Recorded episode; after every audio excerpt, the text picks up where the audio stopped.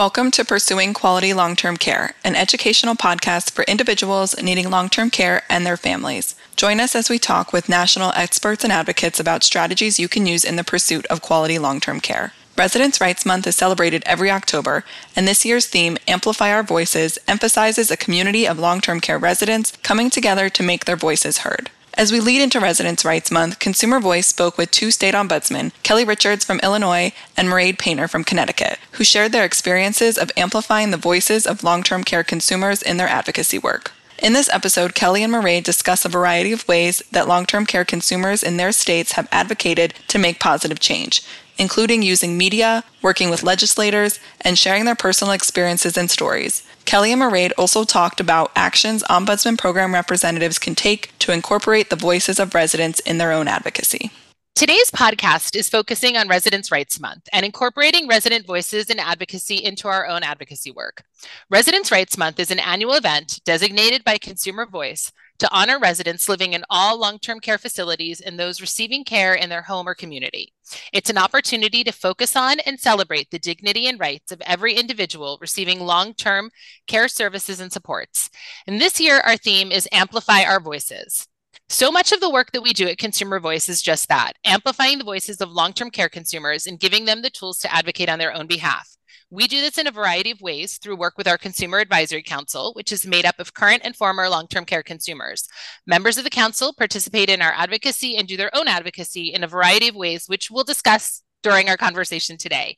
Today, we're talking with two amazing state ombudsmen, Kelly Richards and Mairead Painter, about how they do this, how they amplify resident voices in their own advocacy. First, I want to thank you both for joining us today. And we really want to just talk to you both about what you do, about how you incorporate, include, and help raise resident voices in the work that you do as state ombudsman, how this helps and elevates your own work, and also about what suggestions you might have for other ombudsmen and advocates who do this work on how they can include resident voices in their own advocacy and also work to ensure that long term care consumers have the tools that they need to advocate on their own behalf. So, just to start, um, and either one of you can go first, but how do you work with residents and stay mindful of their voice in the work that you do day to day? Mairead, do you want to go? Um, so here in Connecticut, we have had a long-standing um, group. They are presidents of resident council, and regionally, uh, there's a few from each region that come together to make an executive board of presidents of resident council and they get together twice a month and work directly with my office to help inform me um, related to policy issues. They keep us up to date on what's happening in nursing homes across the state. Uh, they meet with each other, and then they're also available to other residents in their region as a resource. Um, and we come together once a year um, at an annual Voices Forum. So we love the theme this year. And our Voices Forum this year will be on October 6th, where they get together with policymakers from across the state so that policymakers can hear directly from them on what's happening in our long term care communities um, throughout our state. We also have a, a fund that people can donate to so that we can ensure that residents can go to the legislature and testify on bills that directly impact them and they can testify for themselves. So we work to identify residents that want to testify on bills and have their voices heard. And we bring them to the legislature to testify and um, make sure that people hear directly from them. Thanks. Great. And Kelly? Um, in Illinois, what we uh, have is a virtual resident family support council that meets twice a month virtually. And we talk about a variety of issues that affect residents. Um, we have a large majority of the participants happen to be family members as opposed to um, residents, but the whole goal is to amplify the voices and concerns of residents and family members. And um, what we do is we have a work group um, which is a couple of uh, regional ombudsmen, and um, uh, there was a former resident and a family member of a resident that we get together before every meeting to come up with our topics for like the next month. Um, based on whatever is happening or what we think may be useful for the residents and the family members. And after we have these recordings, we post them on our on our Facebook page, and we also record, uh, post them on our uh, YouTube page. And so presently, we've been doing this since March of 2021. So presently, we have like 55 videos of these meetings uh, from various topics to from care planning. We have meetings where our surveying agency participated and shared information about visitation around um, COVID, we have discharges. I mean, the list goes on and on and on. Sexual expression. We have various different topics that um, are useful for family members and residents. That's, I just want to, that's really interesting that you record them. You know, we at Consumer Voice, we work with a consumer advisory council and we will sometimes make videos and record certain conversations. But so often when I'm talking to residents, I wish I was recording our conversations. And I've thought about saying, can we just record everything? Because again, I think very often it's the residents or family members that that really, you know, they have the soundbite, if that, you know, is the right way to say it, but they really just they're able to say and explain things so much more eloquently, I think, often than we can. Um, I just want to back up a little bit. And Mairead, you spoke a little to this, talking about the residents coming from resident councils, but I'm wondering how you identify the residents that you work with, um, because I think it can be really hard. Um, as I mentioned, we have we have a wonderful consumer advisory council at Consumer Voice, and it's made up of long-term care consumers, um, some of who I think you have sent our way, Mairead, in the past, um, but from throughout the country and they do incredible advocacy and they're very eager to be tapped into the work that we're doing but we're also very cognizant all the time that there are more residents out there who aren't as tapped in. Um, so if either of you could speak a little bit just to you know how you find the residents that you're working with. Do they tend to come to you and reach out to you or do you make efforts to sort of seek out people in different ways?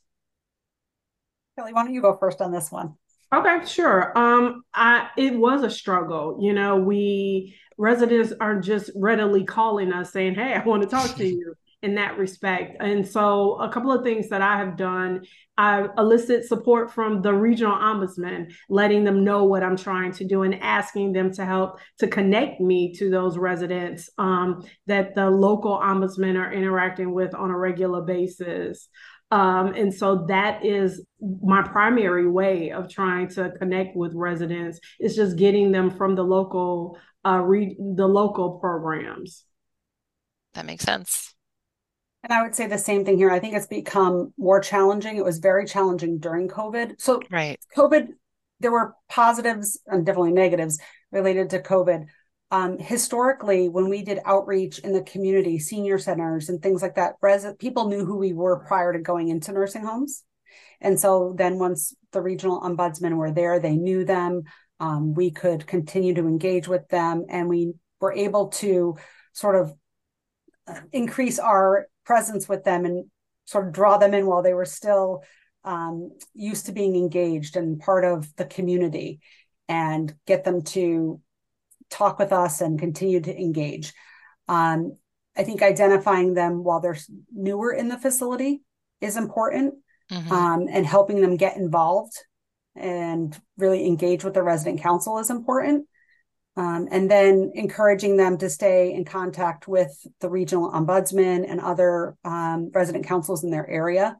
And then the pros with COVID, I think, were that we started to use technology in a different way we never would have been able to connect residents. They called each other, and you know, it's not the same as seeing each other on a screen. And the fact that they've been able to see each other, they have um, sort of a connection list now where they can get on and they can all talk and see and communicate in a way that's very different. And the same thing with our statewide family council. We use um, a Zoom link, and different family councils can have Zooms. I think it changes it also increases the ability for them to share the information that nursing homes are telling them. Mm-hmm. Right. So if the nursing home is saying you can or cannot do this and it's a it's a rule, they can say, well, yes, it is, or no, it isn't. I'm allowed to do that. How come you can do this and I can't do that? And so it really did change the dynamic um, and it empowered people in a different way. And I think increased um, the voice of residents where they can go back and say, well, well, no, I'm hearing from other residents that they can do that and their resident council runs in this way, or they have time privately without staff in the room. Um, and so I think in that way, it was really a benefit to be able to have the technology and move forward. And it's increased our ability to connect with residents. Um, also, residents in the building for people that maybe don't go down to resident council or worried about um, infections or um, being exposed to things, they can connect remotely and still attend things or um, be connected with other peers. Yeah. I think, and I echo. Go ahead. I'm sorry. I echo no, go ahead. Mairead is saying it's an opportunity for the residents to connect with each other and also the family members to connect with each other. And for our resident family support council, we also have staff from the facilities that participate. And so in a chat, we find a lot of questions come up. Um, oftentimes our our our um, council meeting is for one hour, but depending on the topic, folks may want to stay on after that one hour and just continue to dialogue with each other and share stories and it's just so powerful. You know they're making connections with other folks um, and being able to get their questions answered and we just get a lot of positive feedback from residents and their family members from these calls that we're having because of the resources that we provide the questions that we answer and then a way to empower them yeah, I mean it's it's interesting because I think I think we've seen the same thing. I will say I started at Consumer Voice a couple months before the pandemic started, so sometimes it's a little hard for me to do the before and after, um, sort of like the after and after, you know, the pandemic, and then sort of what we where we are now. But um, when I first started, our consumer advisory calls were calls. They were on the phone, and then we did some listening sessions during the pandemic for CMS with residents and we did those on zoom and we realized wait a minute like there are many residents who have access to zoom. And so we started doing a hybrid during our consumer advisory calls where we had we people can certainly call in and join but many of the residents join via their tablets on zoom um, which again is is a privileged position for residents to be in to have the access and ability to do all of that um, which is maybe something else we should talk about um, sort of who gets left out of this um, we do this kind of work sometimes but um, you know what? We we had our regular consumer advisory calls and then exactly what you're both describing we saw residents from around the country sort of talking to each other and hearing what was happening in different facilities and what was happening in different parts of the country and also talking about what they were doing about it and their own advocacy. And so then we decided to have resident led calls um, where instead of our regular consumer advisory calls where we have more of an agenda um, and talk about different issues these are calls that a different resident leads every two months or so and it's for the residents to just get on and talk to each other. And now we've seen they that the people in our consumer advisory council are emailing each other about mm-hmm. problems that they're having. And it's just it's i think you're right like if it's hard to say many good things came out of the pandemic but in some ways i think the technology that we all use and rely on was was a big one yeah, our our resident family support council virtual was birthed out of the pandemic, you know, trying to right. figure out a way to connect with residents and their family members to share the latest and greatest information from the CDC or from the Illinois Department of Public Health, just trying to arm people with information that can help them in this in their journey yeah we probably never would have taken that on we never would have i would never would have done the facebook lives and we saw mm-hmm. directly from that that that's how family members and residents started connecting because they would see that right. they were both interested in a topic mm-hmm. so we mm-hmm. may put the initial topic out that we're talking about like right now the um, staffing that just got mm-hmm. released that's a hot topic for people so we will do a facebook live on it but if people connect in a certain way we'll see that they kind of offshoot and start going back and forth with each other and then they'll connect on the side or they may decide to join the family council or resident council about that and sort of take on topics together um, but be in totally different areas of the state and wouldn't have right. otherwise ever connected and it's powerful when you have information or when you can connect in that way they can then get their independent legislators involved right so that creates synergy and energy around things um, and that's powerful for residents related to their rights Right. Well, and that actually goes right into the next question I was going to ask, which is what kind of impact do you see? And maybe this is a little bit different, but uh, because you know we're talking about both resident advocacy and our own advocacy but in your own advocacy work what impact do you see when you include residents in your advocacy? You know and i'm thinking about um, you know some residents out there who might be listening and not really sure of what impact they might have themselves but you know at consumer voice i feel like we often feel like it's the residents' stories, and, and, we come back to this all the time, and their own voices that are our strongest tool um, you know, when we're talking about staffing, you know, we can talk about staffing and we can talk to a legislator about staffing, but Mairead, the way you're describing it, you know, when you have a resident actually speaking to them, it, it takes on a whole different level. Um, you know, so what kind of impact have you seen from that kind of work? We've seen an incredible impact. We've seen legislators get invited to the facility by the residents. And when they go in an evening or on a weekend to visit with a resident council president and tour a facility, and they're able to see what the residents are speaking to related to staffing and the impact that it has to residents. And it's not just us explaining it to them, it's the residents' voice, it's their story of what's happening to them.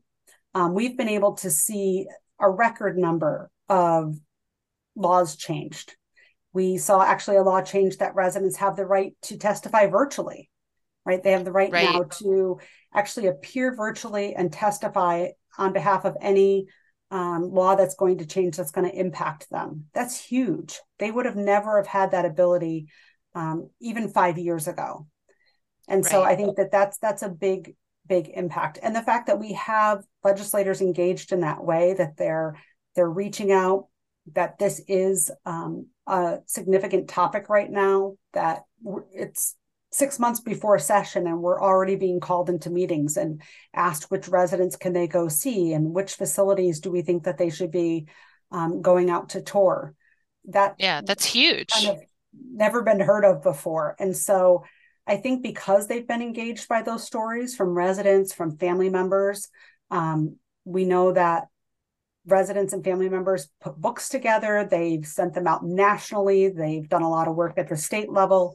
And because of that, we're starting to create that momentum. And we want to make sure that that continues. And that only continues by people continuing to share their stories. Kelly, do you have anything to add? Um, I would echo the same thing that Mairead had said. Uh, you know, bringing this these issues towards the uh, legislators and actually having them hear from the voices of the residents themselves makes a huge impact um, in terms of the work that we're doing. You know, in my office, the support that we're getting from legislators, um, putting the ombudsman program on the map, right? and understanding yeah. what it is that we do and having a different level of understanding and respect for the program and their willingness to support um, legislation or changes that my office wants to make uh, legislatively now that they have a greater understanding of uh, what's happening with the residents because they've heard directly from them. Yeah. Mairead, were you going to say something? I was just going to say it just shows how small but mighty the ombudsman programs have been all these years. And I think mm-hmm. um, at least the legislators that we talk to always seem surprised at the amount of work that the ombudsman's office does, that how many people we connect with, the kind of outcomes that we're able to achieve with the sort of small teams that we have. Um, right. And I think that there's always an impact there. Yeah. And I find that they find a lot of value that they didn't realize they they had or needed in the ombudsman program after hearing the voices of the residents or just simply hearing from us. You know more often than not when i am having conversations with legislators they're like oh my god i had no idea. This is an amazing program. You know and i often say say that i want the ombudsman program to be like a household name in illinois and everybody knows oh i know what an ombudsman is well, you're getting there, right? I mean, right. it sounds like that's that's the path that you're on. One um, conversation at a time. Right. Um, so what are some other ways to do this? We've talked a lot about residents, you know, coming together and talking, and we've talked about them testifying, but what are some other things that you do or other ways that you highlight resident voices or use them in the work that you're doing? Well, one of the things that I recently did was I created a podcast series. Um, I wanted more connection, like we've talked about earlier, with residents. Mm-hmm. And how can I possibly do that? And so I shared my, you know, just my thought or my vision with my team of regional ombudsmen and told them, like, I'm trying to figure out a way to amplify their voices even larger and would like to do a podcast. And so after talking with them, there were some suggestions that were given to me and one that just really stood out is Kelly, just have a conversation with them similar to what we're doing today and talk about their lived experience in long-term care and what that looks like, you know, um, and it could potentially help other people who are one currently in a long-term care facility or two um, a home or two about to enter into a home and for family members, you know, to get a greater understanding of what that journey looks like. And so um, last um, January or this past January, I um, recorded five different conversations that I had with uh, residents, and I used the regional ombudsman programs to get those residents to me. So I let them know, like, hey, I want to do this. Can you connect me to, to residents that would be interested in just having a casual conversation with me um, about their lived experience in uh, long term care homes? And it was phenomenal. Um, super excited about it. We just released our last one um, um, on Spotify. Uh, so we have five of them, and they're very diverse backgrounds. We have some males, females, um, different um, um, different ethnicities, and so I'm very proud of it. That's great. That's awesome. Yeah. Yeah. Thank you.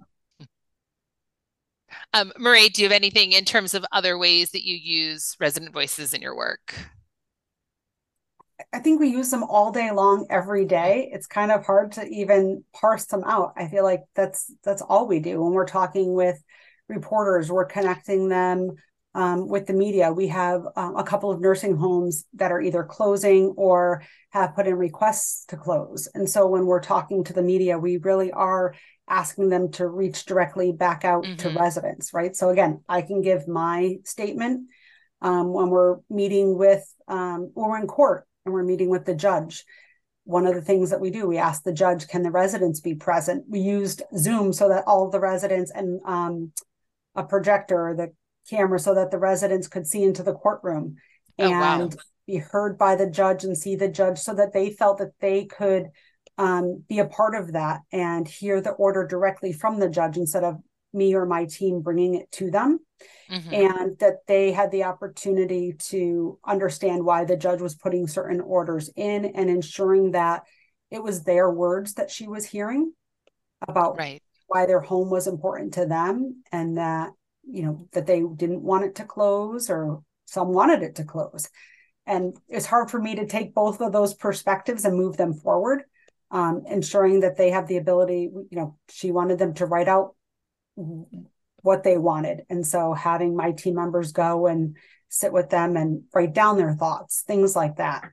Um, so really everything that we do is the resident's voice and highlighting that and just how do we as ombudsmen hear it, sort of harness it, and then move that forward and ensure that that's really what we're doing and that we're taking the opportunity to use that in all of our work all day long.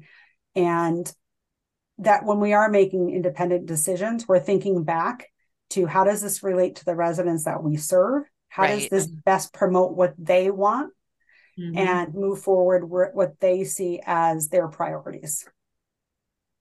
I mean, you're you're you're both doing amazing work, and I was actually media was one of the things that I was going to bring up, um, just because I think I think exactly everything we've said, and I think you already articulated this, but it it is the same for media. You know, we can have a quote in the media and it means one thing, but when a resident is profiled in the media, I mean, even the reaction from the general public is very different because they're actually now seeing something, and it just it hits you in a different way. Um, so I think my last question, and you guys are just, I mean, I think you're both really leaders in this. Um, what suggestions do you have to other people in your position, not necessarily just state ombudsman, but for local ombudsman, for other advocates who operate in this space? what suggestions do you have for them if they want to start incorporating resident voices into their work more you know? And one thing we've all talked about is how the pandemic really you know gave rise to some of this work. But now that we're living in a bit of a post-pandemic world to some extent um, how would you suggest people get started or what they do or what they should do? Um, i would suggest just be creative you know think outside the box. I got started with the Resident Family Support Council by way of another uh, state ombudsman who's actually doing it, you know. And so I had heard about the fact that um, they were doing a, um, a, a monthly meeting, and I'm like, oh, we should do something like that, you know. And then mm-hmm. I participated in a podcast with Mairead uh, about a year or so ago. And I was like, oh, I want to do a podcast, you know? And so just trying to be very creative and thinking out of the box of how can I connect with residents, you know, making them the focus of what I'm trying to do. Um, and just doing it in a, a, a, creative way. You know, social media is really big, and we know that residents, family members are on social media. So um, like Mairead said, harnessing, you know, that and trying to use that as a vehicle to um, share more information about the Ombudsman program, about residents, uh, um, and their rights. And one thing I just want to add that you had asked us about was the impact and hearing mm-hmm. back from some of the residents that I spoke to. Having those podcast discussions really empowered them and made them feel like they had purpose. You know, one gentleman in particular, he was like, Kelly, I'm so incredibly honored that you even thought enough of me you know and he asked me the question like why me and i'm like why not you you know, I mean, your voice is just as strong as anybody else's.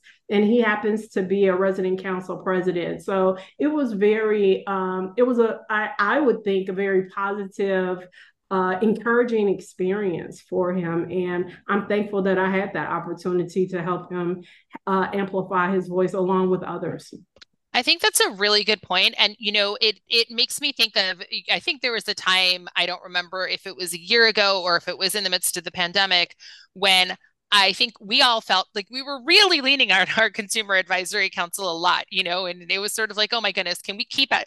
Do people want more meetings? Do they want to do this next thing? Are they going to want to, you know, like come to this congressional briefing? Are they going to want and the reality is, most of the residents that we work with, absolutely yes. I mean, I think it's a feeling of this is something that that is empowering and gives them the ability to speak and gives them that platform. So I think that's a really good point in terms of impact that mm-hmm. it also, you know, it, it isn't just the impact that it has on the external, you know, source that we're trying to, you know, get to change things, but it also has a big impact on the residents themselves who do this work. So absolutely. Yeah. Um, they have value. They still feel like they have value. Absolutely. And they do. And to Kelly's point, you don't have to recreate the wheel, right? There's a lot yeah. of ideas out there, and and we talk about ideas that we have, and we work with each other um, to come up with things. And I think that's important. I think also knowing that you don't not to get discouraged, right? And there's there is a machine out there moving forward, and that the industry is big, but there's a lot of good components within the industry too. And to look for that, some best practices and how to highlight that. And residents want to feel good about where they live too. There are a lot of wonderful things happening in our long term care communities.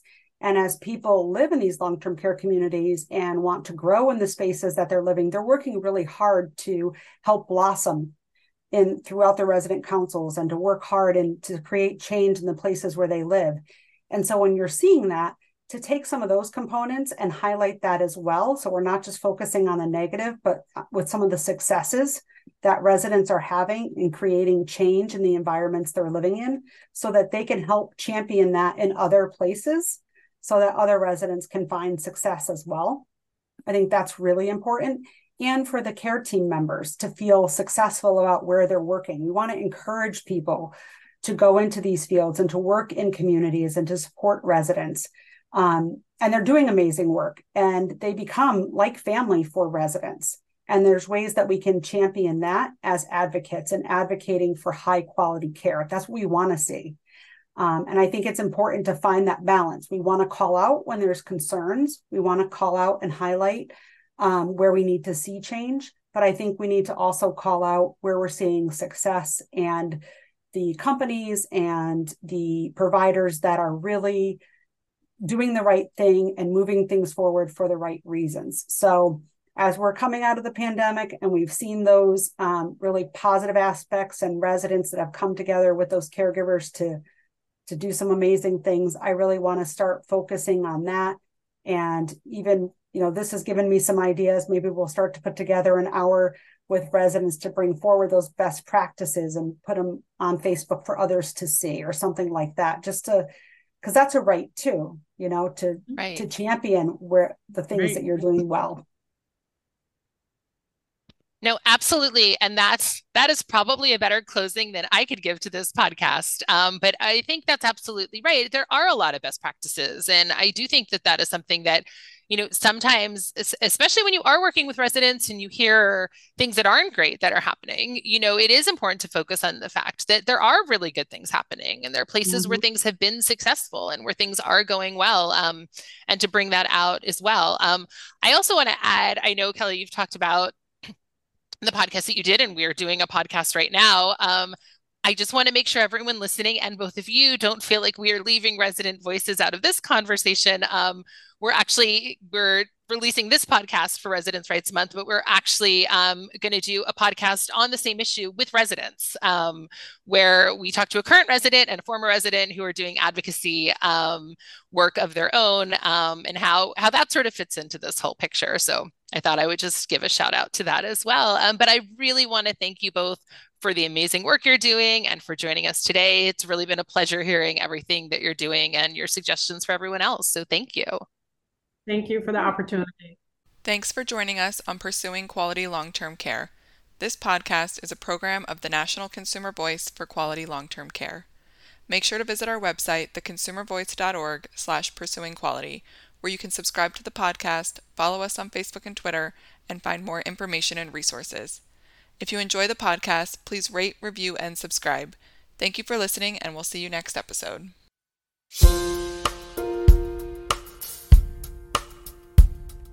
you